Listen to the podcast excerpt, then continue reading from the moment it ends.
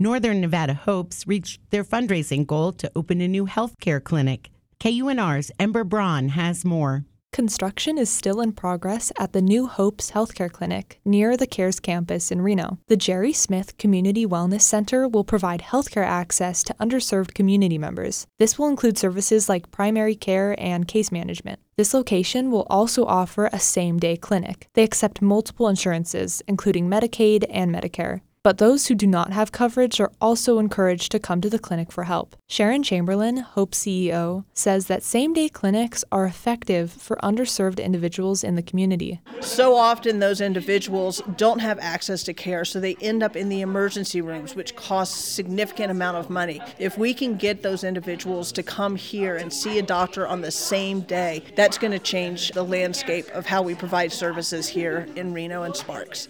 Chamberlain says that the need is great. At the Fifth Street Clinic, they have to turn away 40 to 60 individuals every day. It took roughly two years to raise $36 million for the organization. Donations pushed the goal to the finish line, including philanthropist Mackenzie Scott's donation of $6 million.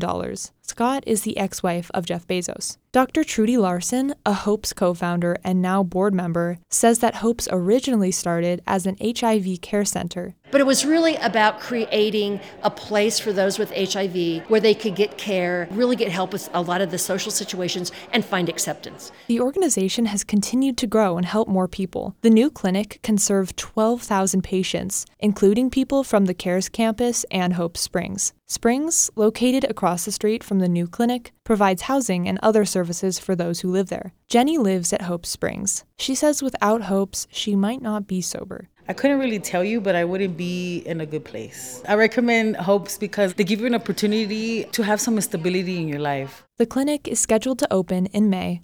Ember Braun, KUNR News.